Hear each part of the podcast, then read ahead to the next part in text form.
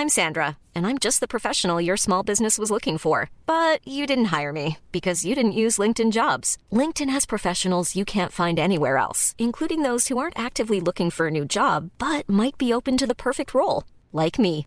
In a given month, over 70% of LinkedIn users don't visit other leading job sites. So if you're not looking on LinkedIn, you'll miss out on great candidates like Sandra. Start hiring professionals like a professional. Post your free job on linkedin.com/people today. Hey, it's Ryan Reynolds, and I'm here with Keith, co star of my upcoming film, If, only in theaters, May 17th. Do you want to tell people the big news? All right, I'll do it. Sign up now and you'll get unlimited for $15 a month in six months of Paramount Plus Essential Plan on us. Mintmobile.com slash switch. Upfront payment of $45 equivalent to $15 per month. Unlimited over 40 gigabytes per month. Face lower speeds. Videos at 480p. Active Mint customers by 531.24 get six months of Paramount Plus Essential Plan. Auto renews after six months. Offer ends May 31st, 2024. Separate Paramount Plus registration required. Terms and conditions apply if rated PG. Mom deserves the best, and there's no better place to shop for Mother's Day than Whole Foods Market. They're your destination for unbeatable savings, from premium gifts to show-stopping flowers and irresistible desserts. Start by saving 33% with Prime on all body care and candles. Then get a 15-stem bunch of tulips for just $9.99 each with Prime. Round out Mom's menu with festive rosé, irresistible berry chantilly cake, and more special treats. Come celebrate Mother's Day at Whole Foods Market.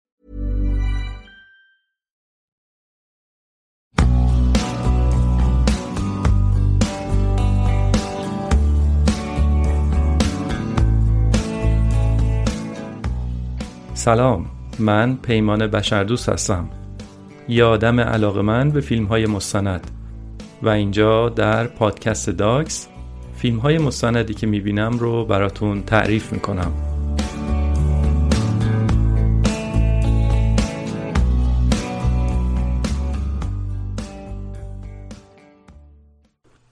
نسل بشر در طول تاریخ تجربیات تلخ و شیرین بسیاری داشته.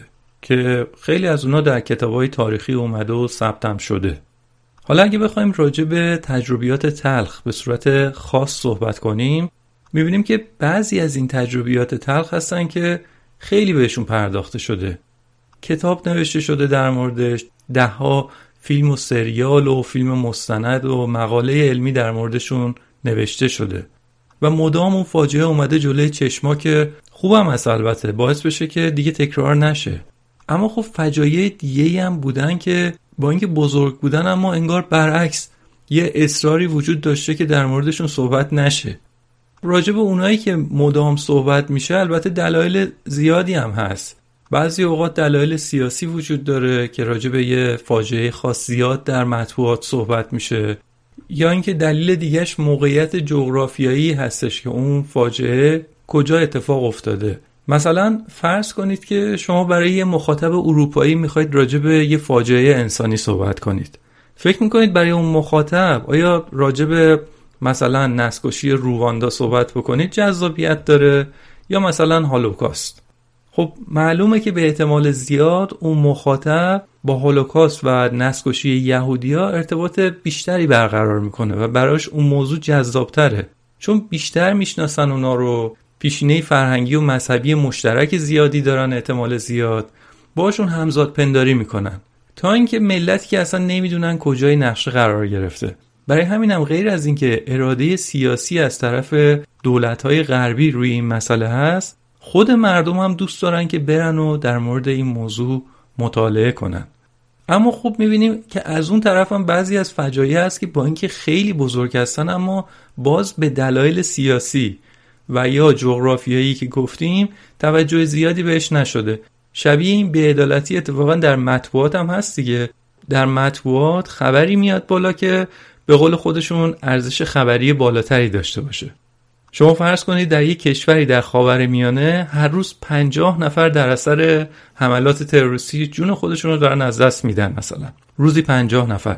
بعد در همون بین یه دفعه یک حمله تروریستی مثلا در لندن میشه. و یک نفر کشته میشه.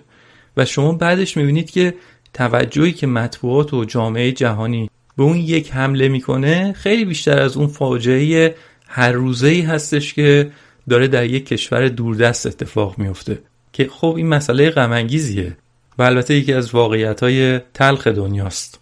متاسفانه یک برابر نیست با یک. شبیه همین برخورد در مورد همین فجایع تاریخی که گفتیم هم هست.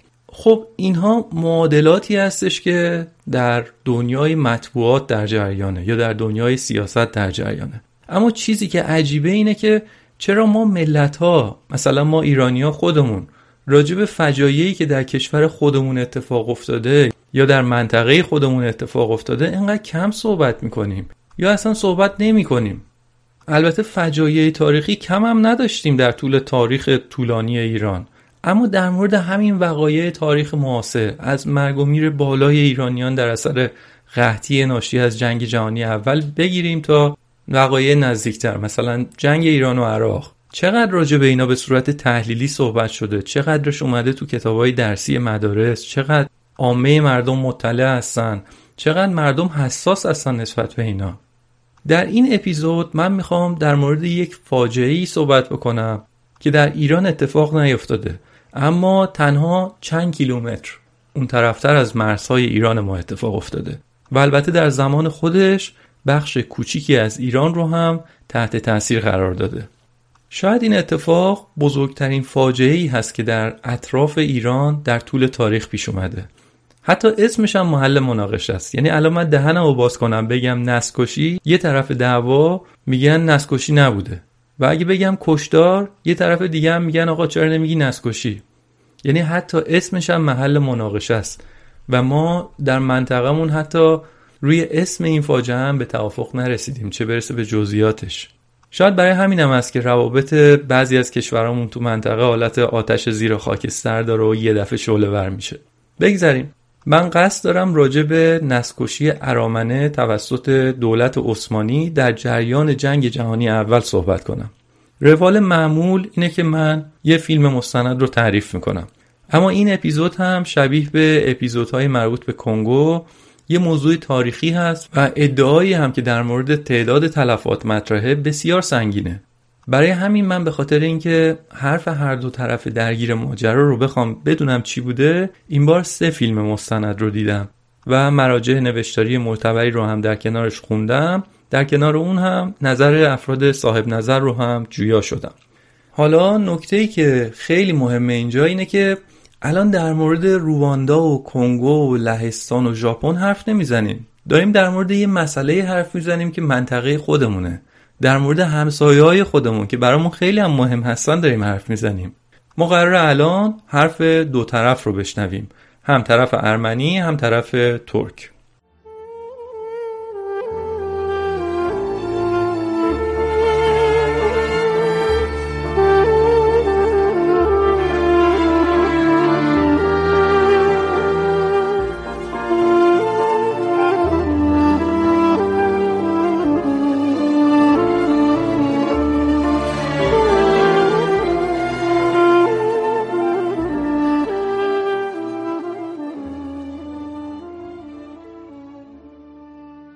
برای طرف ارمنی من فیلم آگت 1915 رو دیدم که یه فیلم مستند آلمانی هست. آگت یعنی فاجعه به زبان ارمنی. برای ساخت این مستند هم سازنداش از اسناد آرشیف وزارت خارجه آلمان استفاده کردن. مکاتبات و اسنادی که دیپلمات های آلمانی و غربی که در اون اوایل قرن بیستم در ترکیه امروزی زندگی می‌کردن. عثمانی اون موقع و مشاهداتشون رو نوشته بودم. اون مکاتبات و کاغذهایی که مونده رو اون رو مبنا قرار دادن و این مستند رو ساختن. خب در قرن 16 میلادی یکی از قدرتمندترین امپراتوریای جهان در همسایگی کشور ما بود. امپراتوری عثمانی. یک امپراتوری به معنای واقعی کلمه بود. قلمروش در سه قاره آسیا، اروپا و آفریقا گسترده شده بود. غیر از ترکیه امروزی مناطق عرب نشینی مثل عربستان و عراق و سوریه امروزی و فلسطین هم جزش بود. در اروپا در یونان و در بالکان حضور داشتند در آفریقا هم که مصر و لیبی دستشون بود. یه قلمرو واقعا بزرگ. بزرگترین کشور مسلمان دنیا بودن.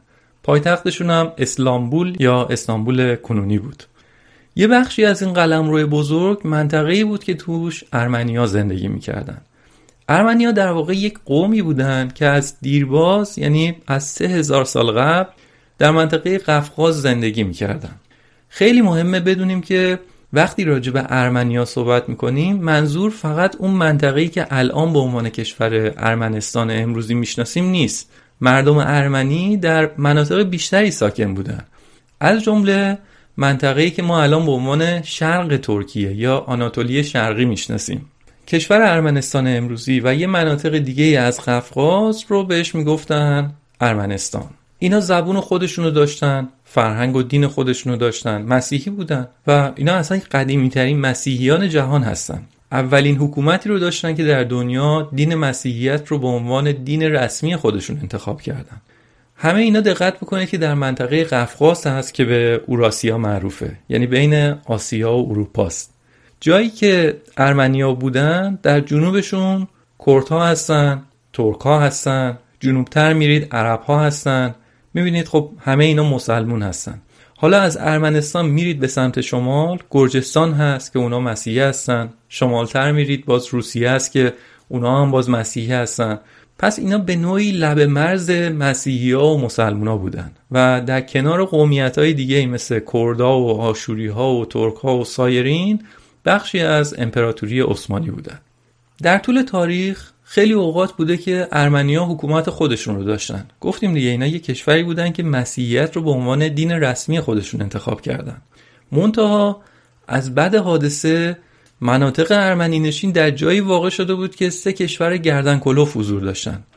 امپراتوری ایران امپراتوری روسیه و امپراتوری عثمانی از سه طرف دور تا دور ارمنیا بودن.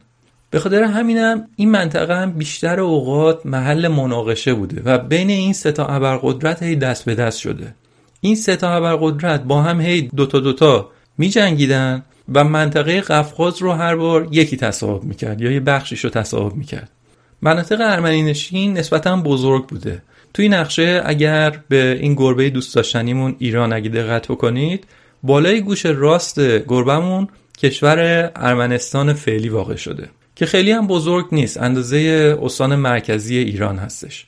غرب ارمنستان هم که ترکیه است. خیلی از مناطق شرق ترکیه فعلی ارمنی نشین بودن. اما در ابتدای قرن 16 میلادی در خلال جنگ های ایران و عثمانی عثمانی ها بخش بزرگی از مناطق ارمنی نشین رو به دست میارن. البته این جنگ ها طولانی بوده و سه دهه طول کشیده. یعنی 400 سال پیش بین ایران اون موقع و ترکیه اون موقع سه دهه جنگ بوده و آخرش هم صلح کردن. یه قرارداد صلح امضا شد که مناطق ارمنی نشین رو این دوتا ابرقدرت اون موقع بین خودشون تقسیم کردن. بخشی که عثمانی ها گرفتن و گفتن ارمنستان غربی و بخشی هم که در دست ایران موند رو گفتن ارمنستان شرقی. ملت ارمنی از اون روز دو شقه شدن. یه بخشیشون شد یک ولایت از عثمانی بخش دیگرشون شدن ولایتی از ایران. بخشی که در دست عثمانی موند رو تو این اپیزود صحبت می‌کنیم که چه بر سرش اومد. اما در مورد ارمنستان شرقی که بخشی از قلمرو ایران بودم یه توضیح کوچیکی بدم. اونم به مدت دو قرن دیگه هم در دست ایران موند تا اینکه حالا این دفعه جنگ های ایران و روسیه پیش اومد که منجر به این شد که در قالب اهنامه های گلستان و ترکمنچای اون بخش ارمنستان شرقی هم در کنار باکو و گرجستان و مناطق دیگه قفقاز به روسیه واگذار بشه. این قرارداد رو البته ما ایرانیا همیشه به عنوان سمبل خیانت و خفت ازش یاد می‌کنیم. اما یادمون نره اون طرف دیگه جنگی بوده. برای ما ایرانیان ناراحت کننده است که بگیم اونجا به عثمانی قفقاز رو باختیم اینجا هم به روسیه قفقاز رو باختیم. اما یادمون نره هر دوی اینها روسیه و عثمانی کشورهای ابرقدرت زمانه خودشون بودن. همین که اینا ما رو هم نبلعیدن و سالها می جنگیدیم و بعدش هر دو طرف مستصل می شدن آخرش می گفتن خب یه معاهده ببندیم تمامش کنیم. نشون میده که ما در حد خودمون تاکید می‌کنم در حد خودمون ابرقدرت بودیم. باید راجع به توان کشور خودمون واقعبین باشیم دیگه. ضمن اینکه کسی در مورد این حرف نمی‌زنه که اگه اون قرارداد رو نمیبستیم چی می‌شد؟ شاید اصلا ایرانی باقی نمیموند. بگذریم اما این بخشی که 200 سال پیش به روسیه مسیحی واگذار شد هم مشکلات زیادی با روسها داشتن.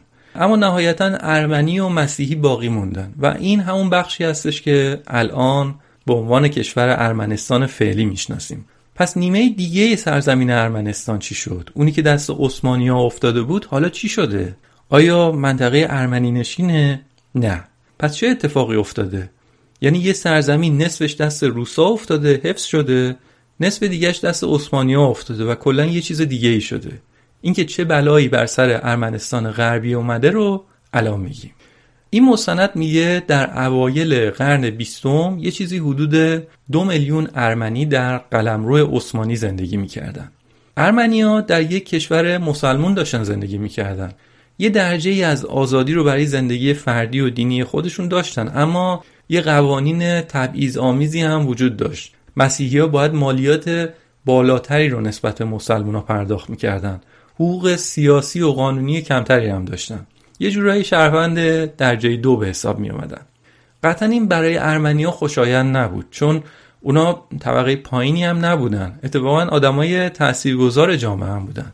اصلا در خود استانبول پایتخت عثمانی کلی ارمنی زندگی می‌کرد که جز طبقه روشنفکران اون دوره بودن.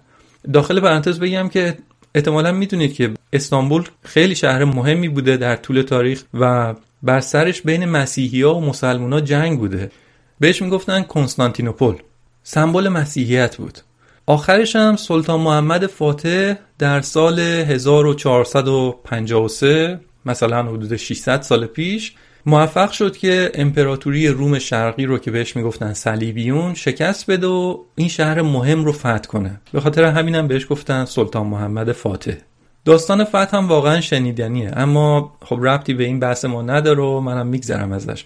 خلاصه بعد که کنستانتینوپل که مسلمان ها بهش می‌گفتن قسطنطنیه فتح شد سلطان محمد فاتح می‌خواست کلا شهر رو تغییر بده و یه شهر اسلامی بکنه اینو.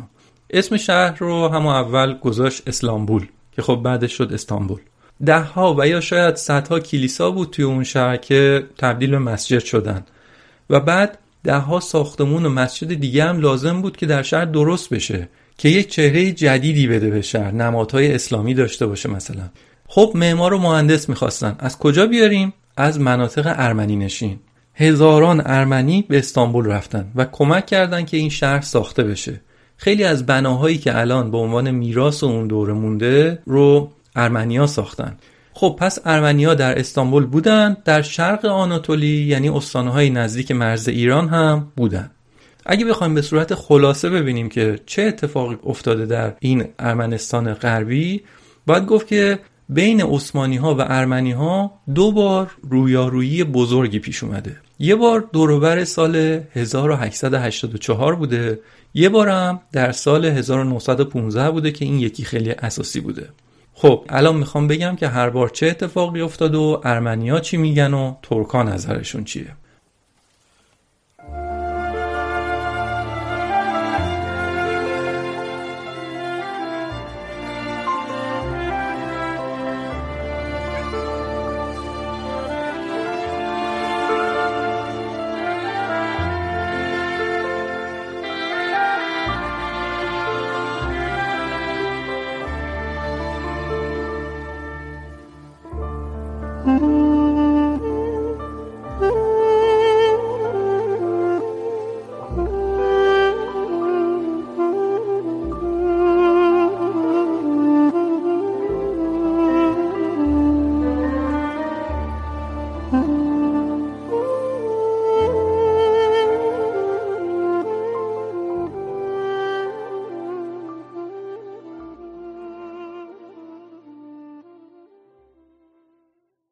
گفتیم ارمنیا در استانبول بودن در آناتولی شرقی هم بودن.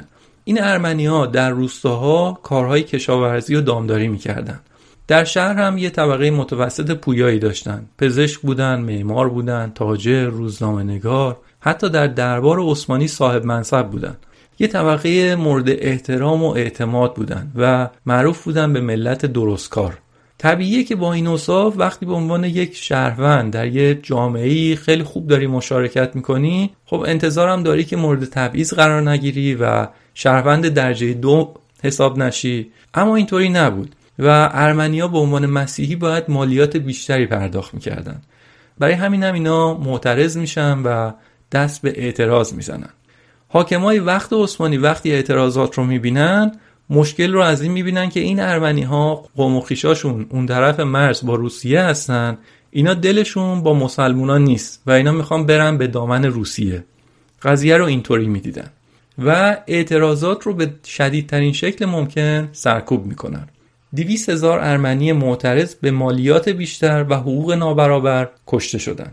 چیزی که گفتیم خلاصه از صحبتی هستش که در مستند آگت 1915 گفته. حالا در یک مستند دیگه که من دیدم اسمش از درد مشترک که شبکه الجزیره اونو ساخته و تلاش می‌کنه که حرف ترکا رو روایت کنه توی این مستند. اونجا در اون مستند درد مشترک حرفی از مالیات نمی‌زنه اصلا. یه حرف دیگه ای می‌زنه. میگه ارمنی ها دنبال استقلال از عثمانی بودن. میگه آره در سال 1880 ملیگرایی در ارمنستان شکل گرفت و ارمنیان می‌خواستن که یک ارمنستان متحد داشته باشن. ارمنستان دو شقه شده بود دیگه. یه تیکش تو روسیه بود یه تیکش هم در عثمانی بود. روشنفکرای ارمنی حتی احزاب سیاسی هم درست کردن. حزب داشکین اولین حزب ارمنیا در 1884 در شهر وان درست شد که از نظر عثمانی این حزب غیرقانونی بود. تو این حزبا صحبت از این بود که ما ارمنیا حق دفاع از خودمون رو داریم و می‌تونیم با اسلحه از خودمون دفاع بکنیم. خلاصه دو حزب بزرگ ارمنی با هم ائتلاف می‌کنن و بعد از اون شورش های مسلح ارمنیا علیه عثمانی شروع میشه. حالا عثمانی گفتیم قلمروش خیلی بزرگ بود. در بخشای دیگه عثمانی هم مشابه این شورش ها بوده که اونا هم داشتن تلاش می‌کردن که از عثمانی جدا بشن. اما عثمانی در مورد ارمنیا می‌گفتن آقا در مورد اینا کار کار روساست. این رو ما نمی‌تونیم تحمل کنیم. روی ارمنیا بیشتر از بقیه انگار حساس بودن. برای همینم اون شورش ها رو خیلی بیرحمانه سرکوب می‌کنن. اون سالها سلطان وقت عثمانی یه فردی بود به اسم سلطان عبدالحمید. این آقا گفت که من یک گوشمالی باید به ارمنیا بدم. بافت جمعیت در آناتولی شرقی هم مختلف بود. ارمنیا بودن کورتا بودن ترکا بودن آشوریان بودن. شبیه چیزی که ما هنوز در اطراف ارومیه خودمون داریم. این سلطان عثمانی اومد در سال 1890 یه بریگادی درست کرد از اشایر کرد اون منطقه. اسمش هم از روی اسم خودش گذاشت بریگاد حمیدیه. هدفش هم این بود که اینا جنبش های جدایی طلب ارمنیا رو سرکوب بکنن. این مستند الجزیره که حرف ترکا رو می‌زنه میگه که این بریگاد حمیدیه به روستاهای ارمنیا هم حمله می‌کردن و اونجاها رو غارت می‌کردن و مردم رو میکشتن. حرفش انگار اینه که بله زیاده روی کردن. آدم خیلی کشتن اما قصد اولیه یه چیز دیگه ای بوده. حالا قصد این بوده یا نبوده تعداد زیادی آدم هم اینجا کشته شدن. این از تنش اولیه‌ای بین عثمانیا و ارمنیا تنش بعدی در سال 1915 اتفاق افتاد. اما قبل از اون یه اتفاق خیلی مهمی در تاریخ ترکیه افتاد. اونم این بود که یه تعداد سیاستمدار و روشنفکر ترک که مخالف سیستم حکومتداری عثمانی بودن به قدرت می‌رسن. در سال 1908 112 13 سال پیش. اونا میان همون سلطان عبدالحمید رو بر میدارن و به جاش برادرش رو می‌ذارن و میگن که آقا سیستم سیستم مشروطه سلطنتی باید باشه. میگن آقا شما اسمم پادشاه هستی اما تصمیم و ما سیاستمدارا تو پارلمان می‌گیریم. هدف اینا این بوده که امپراتوری عثمانی رو که قدرتش تحلیل رفته بود دوباره بخوان احیا کنن و به روزای اوجش برگردونن. این سیاستمدارا عضو یه گروهی بودن به اسم کمیته اتحاد و پیشرفت. اما اینا به ترکان جوان خیلی معروف شدن. جالب این که مثل خیلی دیگه از انقلاب ها وقتی ترکان جوان می‌خواستن به قدرت برسن با خیلی از گروه های دیگه اعتلاف کرده بودن. از جمله روشنفکرهای ارمنی. معمولا اینطوریه دیگه گروه های مخالف کنار هم قرار می‌گیرن که یه نفر رو از قدرت بکشن پایین.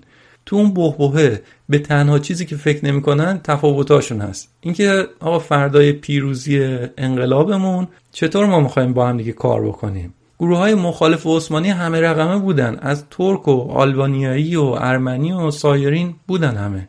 اما بعدا ترکان جوان بودن که قدرت رو در دست خودشون گرفتن. ترکان جوان حرفشون این بود که ترکیه برای ترکا و بعدش افتادن دنبال یک پارچه سازی قومی در ترکیه. در اون دوره توی عثمانی به صاحب منصباشون می‌گفتن پاشا یعنی وزیر حاکم. قدرت زیر نظر سه سیاستمدار بزرگ بود. انور پاشا وزیر جنگ جمال پاشا فرمانده نیروی دریایی و از همه قدرتمندتر طلعت پاشا وزیر داخله بود که طلعت پاشا بعدا رئیس دولت هم شد. کم کم اما قلمرو وسیع عثمانی شروع کرد به آب رفتن. اول ایتالیایی‌ها لیبی رو از چنگ عثمانی درآوردن. بعدش هم در جنگ بالکان یونان و بلغارستان و سربستان و مونتنگرو هم از دست عثمانی رفت. امپراتوری عثمانی داشت اصلا میپاشید. کم کم شد سال 1914 و جنگ جهانی اول شروع شد.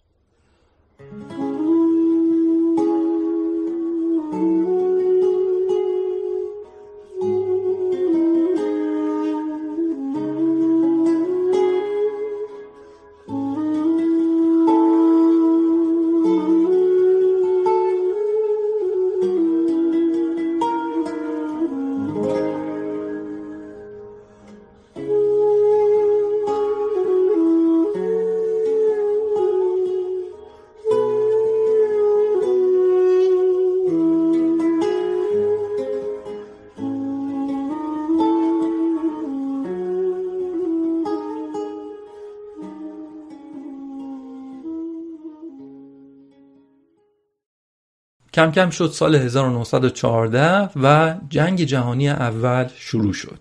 عثمانی هم اعلام کرد که آقا ما در کنار امپراتوری آلمان و اتریش اون موقع وارد جنگ جهانی اول میشیم. خب آلمان که وسط اروپا بود و البته داشت با کشورهای اطراف خودش میجنگید. عثمانی اما این طرف در شرق باید با روسیه میجنگید. همینطور هم شد و خیلی زود روسیه حملاتش رو به عثمانی شروع کرد. بهترین و نزدیکترین راه حمله روسیه به عثمانی چی بود؟ از طریق مرز مشترکشون در قفقاز. کجا؟ ارمنستان. همون ارمنستانی که نصفش در روسیه افتاده نصفش در عثمانی. یک ملت در دو طرف مرز افتاده بودن دست دو ابرقدرت. حالا اینا باید با همدیگه می جنگیدن ارمنی اتفاقا از هر دو طرف هم تحت ستم بودن و از هر دو کشور ناراضی بودن. البته در طرف عثمانی هم می‌گفتن بدبینی زیادتری نسبت بهشون بود. عثمانی ها می‌گفتن اینا مسیحی هستن با روس ها همکیش هستن و اینکه اینا دنبال استقلال هستن. بسمونه دیگه. چقدر کشور ازمون کم شدن این چند سالی؟ دیگه ارمنستان رو نمی‌ذاریم ازمون کم بشه. جنگ که شروع شد خود انور پاشا وزیر جنگ هم در قفقاز حاضر بود. در چند هفته 90 هزار سرباز عثمانی کشته شدند. دولت عثمانی مقصر رو توطعه ارمنی ها می‌دونست. حالا دلیل این تلفات بالا واقعا چی بوده؟ آیا واقعا خیانت ارمنیا بوده یا اصلا ضعف ارتش عثمانی بوده؟ اینا اینطور می‌گفتن. می‌گفتن اینا با برادران مسیحی خودشون ساخت و پاخت کردن و توطعه کردن علیه عثمانی. مستند آگت ادعا می‌کنه که ارتش عثمانی خودش شایعاتی رو راه انداخت که ارمنیا خیانت کردن. و میگه بعدش هزاران سرباز ارمنی دستگیر شدن شکنجه شدن و کشته شدن. میگه ارامنه هم که با اون اتفاقاتی که از قبل بین اینها افتاده بود دل خوشی با عثمانی نداشتن. جنگ که ادامه پیدا کرد اومدن خودشون گردانهای داوطلبانه درست کردن برای کمک به ارتش روسیه در جنگ علیه ترکا حالا در مستندی که الجزیره درست کرده و حرف ترکا رو می‌زنه میگه که آره این حرف بوده که اینا خیانت کردن و بعد هم رفتن داوطلب شدن خودشون در سپاه روسا علیه عثمانی ها جنگیدن و بعد هم اون حزب داشکین که حزب برتر ارمنیا بوده مسلح هم بودن رفتن در شهر وان و ده هزار Hey, it's Ryan Reynolds and I'm here with Keith, co-star of my upcoming film If, only in theaters May 17th. Do you want to tell people the big news? All right, I'll do it. Sign up now and you'll get unlimited for $15 a month in six months of Paramount Plus Essential Plan on us. Mintmobile.com slash switch. Upfront payment of $45 equivalent to $15 per month. Unlimited over 40 gigabytes per month. Face lower speeds. Videos at 480p. Active Mint customers by 531.24 get six months of Paramount Plus Essential Plan. Auto renews after six months. Offer ends May 31st, 2024. Separate Paramount Plus registration required. Terms and conditions apply if rated PG. Spring is my favorite time to start a new workout routine. With the weather warming up, it feels easier to get into the rhythm of things. Whether you have 20 minutes or an hour for a Pilates class or outdoor guided walk, Peloton has everything you need to help you get going. Get a head start on summer with Peloton at onepeloton.com. دار مسلمون رو کشتن ضمنا هم در جریان جنگ چون منطقه دست خودشون بوده نمیذاشتن غذا و مهمات به ارتش عثمانی برسه. می‌بینید هر دو طرف حرفایی دارن برای خودشون. کی داره درستتر میگه؟ به قول معروف الله علم خلاصه با این وقایع و این سوء زنی که بین عثمانی و ارمنیا بود دولت عثمانی به یک جنبندی بحث برانگیزی رسید. در 24 اپریل 1915 یعنی هنوز جنگ در جریانه. طلعت پاشا احزاب سیاسی ارمنی ها رو منحل می‌کنه و دستور داد که رهبران سیاسی ارمنی دستگیر بشن. شبانه ریختن در استانبول 200 نفر از روشنفکران ارمنی رو دستگیر کردن. این 24 اپریل همون تاریخی هستش که ارامنه یاد بود می‌گیرن برای نسکشی اما در واقع 24 اپریل هنوز گام اول بود و روزی بودش که دستگیری ها شروع شد. یک ماه بعد از اون بود که در ماه می 1915 پارلمان عثمانی قانون جابجایی ارامنه رو تصویب کرد. به اون قانون در ترکیه تهجیر میگن. یا همون معنی جابجایی رو داره. جابجایی به کجا؟ تصمیم گرفتن بیشتر از یک میلیون ارمنی رو به منطقه دیروزور در سوریه فعلی منتقل کنن. تصور کنید یک قومی که سه هزار سال در اون منطقه ساکن بودن رو کلا جمع کنن و ببرن در یک منطقه بیابانی و عرب نشین در سوریه. اصلا کاملا متفاوت فرهنگ متفاوت جغرافی های متفاوت. یک ماه بعد از تصویب این قانون هم در استانبول اعلام شد که ارمنیا پنج روز فرصت دارن تا شهر رو تخلیه بکنن. خب اون تازه استانبول بود. در منطقه آناتولی شرقی یعنی مناطق نزدیک مرز ایران اما صحبت از پنج روز و اینا نبود. نیروهای نظامی میریختن در روستا و مناطقی که ارامنه بودن. همون لحظه می‌گفتن آقا جمع کنید بریم. یعنی خودتون و چمدوناتون رو جمع کنید بریم خونتون وسایل خونتون اینا همشون اینجا میمونه. تصور کنید چه وضعیت دردناکی. حالا چطور قرار بود اینا رو منتقل کنم به سوریه؟ چه وسیله ای بوده؟ هیچی. پیاده. با پای پیاده زن و مرد و بچه و پیر و بیمار و همه. خونه ها و وسایلشون هم که باید میذاشتن. همونجا هم عثمانی یک سازمانی رو ایجاد کرد که مسئولیت اموال و املاک بجامونده از ارمنی ها رو به عهده بگیره. که حرفش این بود که ما از اینا مراقبت می‌کنیم که اینا برگردن ولی اصلا نه شماره گذاری می‌شد نه هیچ چیزی نبود. خب ظاهر اصلا برنامه ای برای بازگردوندن اینها نبوده. چون حرف اولیه این بود که شما اجالتا میرید یه جایی ساکن میشید بعد برمیگردید. خلاصه اینکه برنامه جابجایی ادامه پیدا می‌کنه. این بین بعضی از مدیرای حکومتی عثمانی مثلا استاندار و شهردار و اینا بعضا بودن که مخالف این جابجایی بودن. و در یه استان حتی استاندار دستور جابجایی رو اجرا نکرد. بعد سریع اونو از طرف دولت مرکزی فرا خوندن به استانبول و ازلش کردن. اما این جابجایی یک راهپیمایی مرگ بود. یک سفر به ناکجا آباد بود. مگه میشه بگن آقا جمع کن پیاده بریم به جایی که 900 کیلومتر دورتر از اینجاست. مثلا از تهران پاشی پیاده بری به اهواز بدون آب و غذا. اونم 900 کیلومتره. مگه میشه آدم از بیابون بدون آب و غذای درست حسابی جون سالم به در ببره. ها؟ به قوم نرسیده آدم از تشنگی تلف میشه. بعدش هم اگه هدف اینه که اینا در تماس با روسها نباشن توطعه نکنن علیه ما خب اینا رو ببر 100 کیلومتر اون طرفتر ساکن کن. 900 کیلومتر اون طرفتر آخه. اونم چی؟ اینا رو گشنه و تشنه از بیابون و کوه و دریاچه و از یه مناطق مختلفی رد بکنی. غذا و آب درست حسابی هم بهشون ندی. معلومه که میمیرن. مریضا و سالمندا هم که نمی‌تونستن یه همچین پیاده روی رو برن. اونا رو همونجا کنار جاده رها می‌کردن. یا خود پلیسی که سوار بر اسب همراه کاروانهای پیاده بود به این بیچاره شلیک می‌کرد و میکشت. بیشتر ارامنه در این پیاده روی 110 روزه از گرسنگی و تشنگی کشته می شدن. یک مرگ برنامه ریزی شده بدون اینکه گلوله زیادی هم استفاده بشه.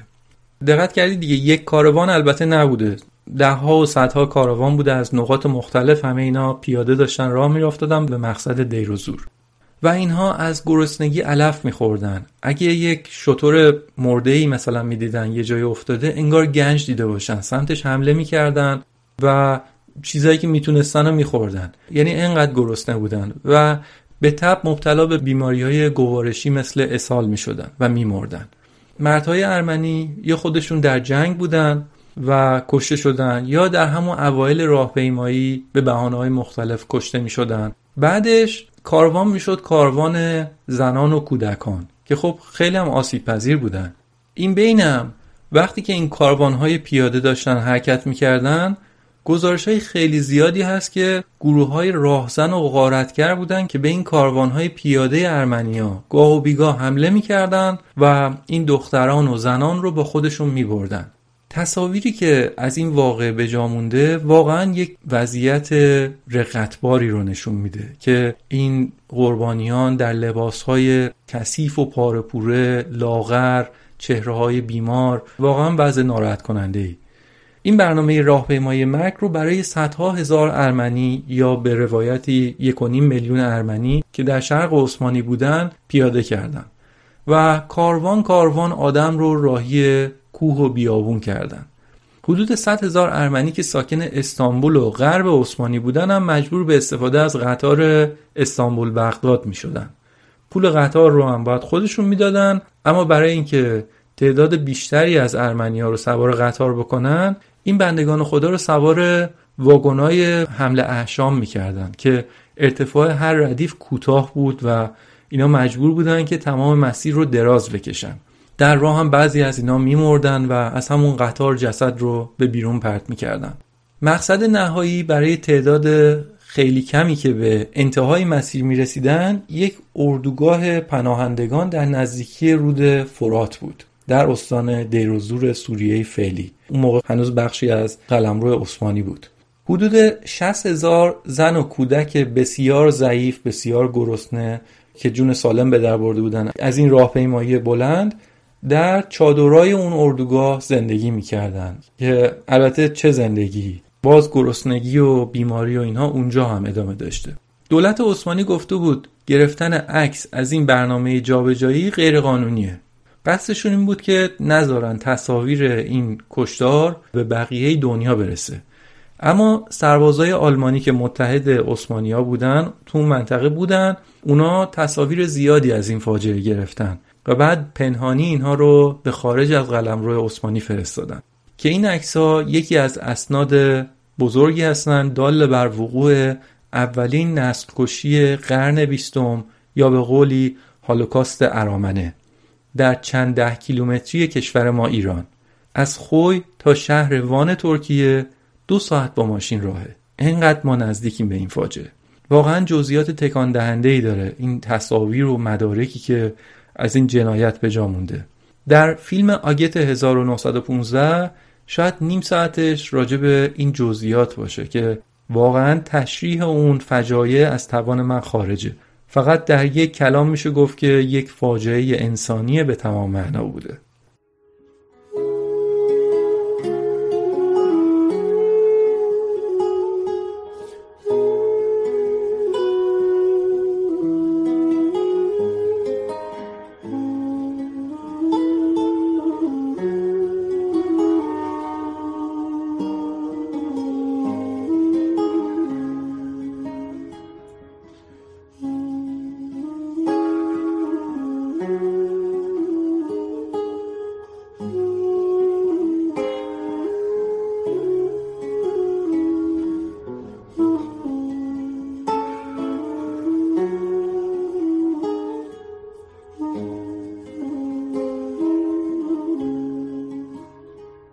در مورد تعداد کشته شده ها گزارش ها متفاوته. اما بیشتر منابع موافقن که اول قرن بیستم حدود دو میلیون ارمنی در امپراتوری عثمانی زندگی می‌کردن در سال 1922 وقتی که نسکشی تقریبا به پایان رسیده بود فقط 388 هزار ارمنی در امپراتوری عثمانی باقی مونده بودند. اما جنگ جهانی اول در سال 1914 شروع شد. در سال 1918 چهار سال بعدش ترکیه و آلمان جنگ جهانی اول رو باختن و سربازان متحدین وارد استانبول شدند. ترکان جوان هم با این باخت و افتضاحی که برای کشور به بار آورده بودند از قدرت کنار گذاشته شدند. بعدا جمال پاشا، انور پاشا و از همه مهمتر طلعت پاشا که رئیس دولت بود به طور پنهانی و با کمک آلمانیا سوار یک کشتی نظامی آلمانی شدن و به آلمان فرار کردند. قراری هم که بین سیاستمدارای داخل عثمانی و همینطور آلمانیا بوده این بوده که اینا رو به دلیل نسل کشی تحت پیگر قرار ندن خلاصه اینا با خانواده هاشون با اسامی جعلی داشتن در آلمان زندگی آرومی می‌کردن بعد گروهی از های ارمنی یه طرحی به اسم نمسیس درست می‌کنن. میفتن دنبال عاملان کشتار ارامنه. شناساییشون می‌کنن کجا الان هستن هر کدومشون و ازشون انتقام می‌گیرن. در مارچ 1921 یعنی سه سال بعد از پایان جنگ طلعت پاشا در برلین هدف گلوله یک جوان ارمنی به اسم سوغمون تهلیریان قرار می‌گیره. تهلیریان بعد از اینکه شلیک می‌کنه به طلعت پاشا همونجا تو محل قتل میمونه و خودشو تحویل پلیس میده و میگه آره من این آدمو کشتم اما من قاتل نیستم. بعد از اون بود که توجه دنیا به این کشتاری که در ارمنستان اتفاق افتاده بود جلب میشه. چون در زمان وقوعش دنیا درگیر جنگ جهانی اول بود بعد هم که حاکمای عثمانی اجازه نمی‌دادن که خبری به بیرون عثمانی درز بکنه. الان دیگه اما وضعیت متفاوت بود. در دادگاه هم تهلیریان با اون جوی که به وجود اومده بود تبرئه میشه و آزاد میشه. بازمانده های هالوکاست ارمنیا خب تعداد زیادی زن و کودک بودن که شرایط خوبی نداشتن و مدام در خطر این بودن که از این بچه ها به عنوان برده برای کار یا به عنوان برده جنسی ازشون استفاده بشه. برای همین هم تلاشهایی برای انتقال این بچه ها به نقاط دیگه دنیا صورت گرفت. مثلا یه نیکوکاری اومد 8000 کودک ارمنی رو به لبنان منتقل کردن. البته خیلی از بچه هم بودن که به خانواده های ترک و کرد داده شدن و کلا زبان و فرهنگشون عوض شد دینشون عوض شد و الان هم دیگه به عنوان ارمنی شناخته نمیشن. خب اما ارمنیا که اون منطقه بزرگ ارمنستان غربی رو عمدتا تخلیه کرده بودن و خونه هاشون زمین هاشون اینا مونده بود اونجا. و بعد به مرور اقوام دیگه عثمانی عمدتا ترک ها اینا اومدن و صاحب اون زمین ها و خونه های ارمنی ها شدن و کلا بافت جمعیتی اون منطقه آناتولی شرقی تبدیل شد به یک بافت ترک. اما دو سال بعد از پایان جنگ بودش که در ارمنستان شرقی اون ارمنستانی که در دست روس ها بود اونها میان بالاخره اعلام استقلال می‌کنن و جمهوری دموکراتیک ارمنستان رو ایجاد می‌کنن. البته تنها دو سال اینها مستقل بودن و بعد اون ارمنستان دوباره زمینه روسیه بلشویکی میشه و جزی از اتحاد جماهیر شوروی بوده و هفتاد سال بعدش بعد از فروپاشی اتحاد جماهیر شوروی ارمنستان دوباره اعلام استقلال کرد و یک سال بعدش هم ترکیه ارمنستان رو به رسمیت شناخت. از اون موقع تا الان هم دولت ترکیه منکر وقوع نسل کشی بوده. حرف از نسل کشی نمی‌زنن. میگن ما جابجاشون کردیم که یه اقدام ضروری جنگی بوده. من اینجا به طور خلاصه بعضی از استدلال های ترکا رو میگم که خب اینا حرفایی هستش که در مستند درد مشترک ساخته شبکه الجزیره گفته شده. یکی اینکه ترکا میگن که ارمنیا طرف دشمن ما بودن و برای امنیت ملی عثمانی یه خطر بزرگ بودن و میگن ما چاره ای نداشتیم جز اینکه اینا رو از اون منطقه تخلیه کنیم. اما نمیگن. خب چرا اینا رو نبردین به یه جای نزدیکتر؟ حرف دیگه ای که می‌زنن اینه که در قانون تهجیر یا جابجایی حرف از ارمنیا نشده. میگن که در قانون گفته شده که ژنرالای ارتش عثمانی باید شهروندانی که در مناطق جنگی زندگی می‌کنن رو جابجا جا کنن. پس شامل مسلمونا هم می‌شده. ما قصدمون فقط ارمنیا نبوده. در مقابل هم یه عده میگن که خب شما کورتا رو هم مثلا جابجا کردید که کلا منطقه یک دست در اختیار ترکا باشه. دیگه اینکه میگن آمار تلفات عثمانی در زمان جنگ جهانی اول 5 میلیون نفره. یعنی یک چهارم جمعیت عثمانی میگن که در جنگ جهانی اول کشته شدن. و اصلا در کل کشور آمار مرگ و خیلی بالا بوده. و میگن که این آمار یک میلیون نفری تلفات رو هم که ارمنیا اعلام می‌کنن این رو هم ما قبول نداریم. با آمار ما نمی‌خونه. و این قاعدتا باید حدود 300 هزار نفر باشه. بعدم حرف اصلی مقامات فعلی ترکیه اینه که این جنایات رو بعضی از مدیران حکومت وقت انجام دادن. شرایط خاص جنگی بوده قصورهایی هم ناخواسته صورت گرفته. اما این جنایت سیستماتیک نبوده. و این رو هم میگن که چندین سال بعد از این به قول خودشون جابجایی هم صدها دادگاه تشکیل شده در ترکیه و صدها مدیر دولتی که مرتبط با موضوع بودن هم به خاطر همین مسئله دادگاهی شدن و خیلی هاشون هم به اعدام محکوم شدن. این هم حرفایی هستش که ترکا می‌زنن. اسم این مستندی که الجزیره ساخته هست درد مشترک یعنی هم ارمنی ها درد کشیدن و هم ترکا بله البته خب هر دو طرف تلفات داشتید اما کی در اون کشور در اون زمان قدرت در دستش بوده؟ کی مسئول کشتارها بوده؟ کی مسئول به قول شما جابجایی ها بوده؟ نمیشه گفت چون ما خودمون هم در جنگ جهانی اول تلفات داشتیم پس ما هم به اندازه ارمنی ها رنج کشیدیم.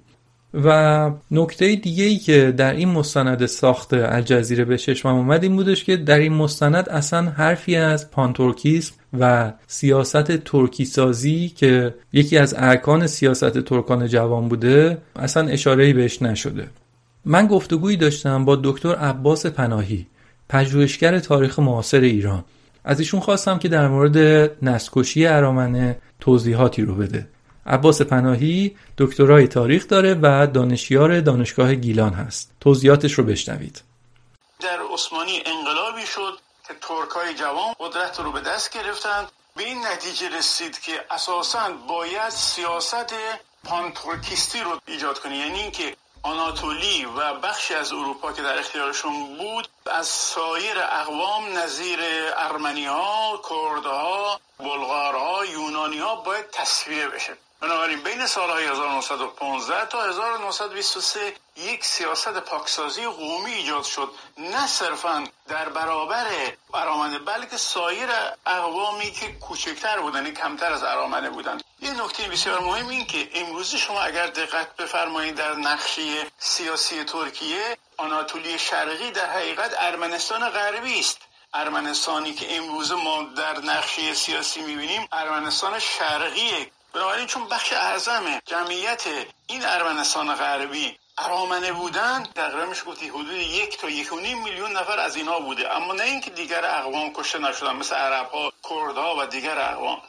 اما در ظاهر اونا موفق شدن. یعنی بخش زیادی از جمعیت آناتولی شرقی رو از بین ببرن و یک دست سازی جمعیتی رو در پیش بگیرن. ما امروزه هم اگر دقت بکنین گام دوم سیاست پانتورکیست رو اردوغان که در حقیقت خودش رو به نوعی سلطان عبدالحمید و سلطان عثمانی می‌دونه در پیش گرفته. همون سیاست هست. هرچند امروزه به دلیل گسترش ارتباطات و امکانات و, و حمایتی که غرب داره اینها نمی‌توانند به صورت ظاهر به اون کشتار دست پیدا کنند. اما در حقیقت امروز هم پانتورکیستا در رویای همون احیای امپراتوری عثمانی و دستیابی منطقه قفقاز و ترکستان مسئله قره‌باغ در ادامه همون سیاستی بوده که ترکای جوان انجام دادن. نتیجه این کشتار این شد که ارمنستان بخش زیادی از جمعیت خودش رو از دست داد و ارامنه بیش از گذشته آواری کشورهای مختلف یعنی مجبور مهاجرت بخش زیادیشون به فرانسه رفتن امریکا رفتن به ایران مهاجرت کردن. ایران یکی از تکیهگاه ترین میزبانهای ارامنه در طول تاریخ بوده. ممنونم از دوست خوبم دکتر عباس پناهی عزیز.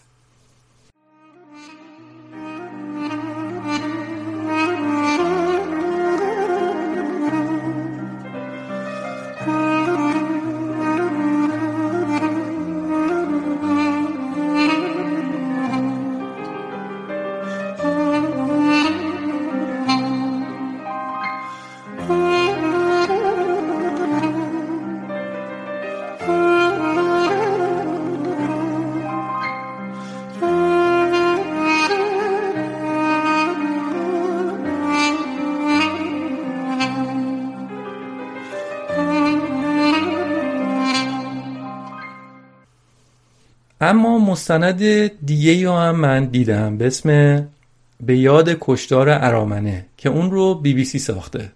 دو روزنامه نگار که هر دو نواده بازماندگان این نسکشی ارامنه هستن میرن به منطقه‌ای که الان بهش میگن آناتولی شرقی. همون منطقه‌ای که یک روزی بهش می‌گفتن ارمنستان غربی. میرن دنبال ریشه هاشون و ببینن الان در اونجا آیا ردی نشانی از ارمنی ها می‌بینن یا نه. این مستندم جالب بود. از این بابت که الان رو نشون می‌داد که کلا قوم ارمنی که سه هزار سال در اونجا ساکن بودن و اصلا چند صد سال قبل از ترک ها در اون منطقه سکونت داشتن الان دیگه صد سالی هستش که از اونجا رفتن. انگار هیچ ارمنی قبلا اونجا زندگی نمی کرده. در مستند با چند استاد دانشگاه ترکیه صحبت میشه. یکی از اونا میگه که بله در جمهوری ترکیه تلاش به این بوده که همه ما قومیت ها رو بیان متحد بکنن و همه بشیم ملت ترک. خبرنگار می‌پرسه به نظر شما نسکشی نبوده؟ میگه قطعا نبوده. این یه جابجایی بوده تهجیر بوده نسکشی نبوده. بعد با یه استاد دانشگاه دیگه میرن بقایای یه صومعه رو که در کوههای اطراف شهر وان مونده رو ببینن. میرن می‌بینن بله یه ساختمون داغونی هستش روی آجوراش هم خطوط و نشانهای ارمنی هست. اما وارد میشن می‌بینن یک استبله و توش گاو و اولاغ و اینا نگهداری میشه. بعد یه روستایی بوده که حیواناش اونجا بودن. از اون می‌پرسن در مورد این ساختمون. اون میگه که آره بعد از جنگ جهانی اول وقتی پدر بزرگم اومد به این روستا اینجا رو گرفت و ما هم ازش به عنوان استبل استفاده می‌کنیم. اون نقطه بخشی از یک صومعه بزرگ بوده که اون صومعه در قرن چهارم میلادی ساخته شده بوده یعنی 1600 سال پیش. یک کلیسای مهم و معروفی بوده در دنیای مسیحیت اما در سال 1915 آتیش زدنش و بیشتر سنگهاش رو هم بردن. الان یه ویرانه آجوری ازش مونده. باز دوباره با یک استاد دانشگاه دیگه مصاحبه می‌کنن تو این مستند. میگه که اساسا جمهوری ترکیه بر پایه پاکسازی قومی بنا شده. اون موقع خواستن یک هویت یکسان برای همه ما درست بکنن. میگه توی این مناطق ارمنی نشین 2500 کلیسای ارمنی بوده. 450 صومعه ارمنی بوده. بیش از 2000 مدرسه ارمنی بوده. همه اینا از بین رفتن و همش هم پنهانکاری شده و در مورد ارمنیا و اینکه ما چی کارشون کردیم در مدارس ما صحبتی ازشون نشده. اما تو این سالهای اخیر میگه که این پنهانکاری ها داره کم کم از بین میره و مردم ترکیه کنجکاو هم بدونن چه اتفاقی افتاده. می‌بینید اینکه میگیم ترکیه مخالف اینه که این فاجعه رو نسکشی بنامه هم در مورد تمام مردم ترکیه الزاما صادق نیست. خب این بود برداشت من از این سه مستند. آگت 1915 درد مشترک و به یاد کشتار ارامنه. موضوع این اپیزود یه مسئله حساسیت پرانگیزی هستش. هر دوی این کشورها یعنی ترکیه و ارمنستان از همسایگان خوب ایران هستند. کشور ما همین الان هم تنهاست و ما دوستان زیادی در دنیا نداریم و اتفاقا هر دوی این کشورها که طرفین این ماجرا هستن هم از دوستان خوب ما ایرانیان هستند. ملت ایران و ملت ترکیه شاید شبیه ترین ها به هم باشند. از اون طرف ارمنی ها هم همینطور علاقه زیادی بین ایرانی ها و ارمنی ها وجود داره در نتیجه هدف اصلا این نیست که صحبت هامون بهونه ای بشه برای اینکه خدای نکرده بین ما با یکی از این دو همسایه خوبمون نفرت یا جو منفی ایجاد بکنیم من قبلا یک بازدیدی داشتم از اردوگاه آشویتس در لهستان. حتما می‌دونید که اونجا یکی از بزرگترین اردوگاههایی بوده که در جریان جنگ جهانی دوم در اون واقعه هالوکاست یهودیان اتفاق افتاده. اون بازدید درسای خیلی زیادی برای من داشت که من دو نکته از اون بازدیدم و دوست دارم الان بهش اشاره کنم چون بی ارتباط نیست به حرفم. یکی اینکه در داخل کمپ روی تابلوهای راهنما وقتی که توضیحاتی نوشته بود راجع به اون دوره هیچ وقت صحبت از آلمانی ها نمیشه. نگفتم مثلا آقا این کوره های آدم سوزی رو می‌بینید؟ آلمانی ها اومدن یهودی ها رو به اینجا فرستادن یا آلمانی ها اومدن این کار رو کردن؟ نه. تو اون توضیحات روی تابلوها همش گفتن نازی ها یعنی اون جنایتکارا تمام مردم آلمان نبودن. این جنایتکارایی که این کارو کردن اعضای یک حزبی بودن در آلمان و الان هم دیگه نیستن. چرا این کارو کردن؟ چون اینا که نمی‌تونن کشوراشون رو جمع کنن ببرن یه جای دیگه ای بنا بذارن. آلمان و لهستان تا ابد قراره که همسایه هم باشن. بله یه تاریخ پرتنشی بینشون اتفاق افتاده بعدش هم آلمان عذرخواهی کرده و داره تلاش می‌کنه که دیگه همچین فاجعه ای تکرار نشه. در اپیزود هشتم گفتیم دیگه در مدارس آلمان دارن چی کار می‌کنن. عوضش لهستان هم نمی‌خواد همسایه قدرتمند و ثروتمند خودش رو از خودش ناراحت بکنه. چون اینا هر دوشون به هم دیگه نیاز دارن. هر دو طرفشون دارن تلاش می‌کنن که اون تاریخ رو پشت سر بذارن و چه بسا الان هم پشت سر گذاشتن. نکته دیگه این که بیشتر کشورهای اروپایی دانش آموزای دبیرستانیشون رو برای بازدید به آشویتس میفرستن. در حین بازدید هم گروه های نوجوان رو می‌دیدم که از کشورهای دیگه اومده بودن اردوی دانش آموزی که آشویتس رو ببینن و بعدم با تاریخ آشنا بشن و بدونن که اگه یه شرایطی مهیا بشه انسان ها چقدر راحت می‌تونن دست به یه جنایت های بزرگی بزنن. امیدوارم که هر دو این نکاتی که گفتم در منطقه ما هم اتفاق بیفته. طرف مقصر هر فاجعه ای مسئولیتش رو بپذیر و عذرخواهی کنه. بعد طرفین تلاش کنن که جلوی تکرار رو بگیرن کدورت ها رو کنار بذارن دوستی جای خودش رو بگیره احترام جای خودش رو بگیره و در نهایت اینکه آگاهی عمومی بالا باشه تاریخمون رو خوب بشناسیم در مدارس راجع به اشتباهات تاریخیمون حرف بزنیم و در موردشون کتاب و فیلم داشته باشیم و بدونیم که فاجعه می‌تونه حتی بین دو ملت و دو کشوری که اشتراکات خیلی زیادی هم با هم دارن اتفاق بیفته. همین قبل از خداحافظی بگم که قطعات موسیقی که در این اپیزود استفاده شده قطعات غفخازی و عمدتا ارمنی بودن که با ساز ارمنی دودوک نواخته شدن. ممنون که این اپیزود هم با من بودید. تا اپیزود بعدی و فیلم مستند بعدی خدا نگهدار.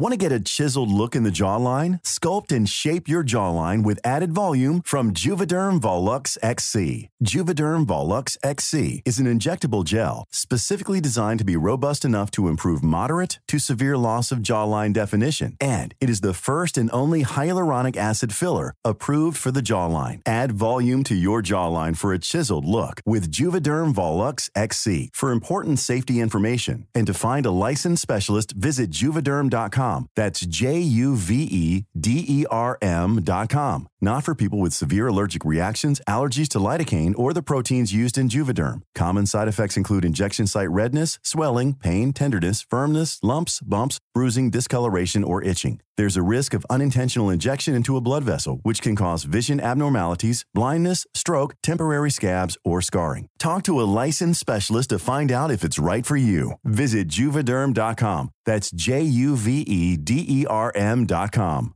Mom deserves the best, and there's no better place to shop for Mother's Day than Whole Foods Market. They're your destination for unbeatable savings, from premium gifts to show-stopping flowers and irresistible desserts. Start by saving 33% with Prime on all body care and candles. Then get a 15-stem bunch of tulips for just $9.99 each with Prime. Round out Mom's menu with festive rosé, irresistible berry chantilly cake, and more special treats. Come celebrate Mother's Day at Whole Foods Market. Planning for your next trip?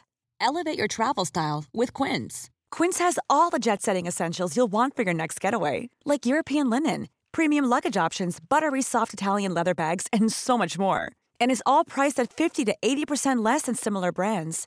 Plus, Quince only works with factories that use safe and ethical manufacturing practices. Pack your bags with high-quality essentials you'll be wearing for vacations to come with Quince. Go to quince.com slash pack for free shipping and 365-day returns.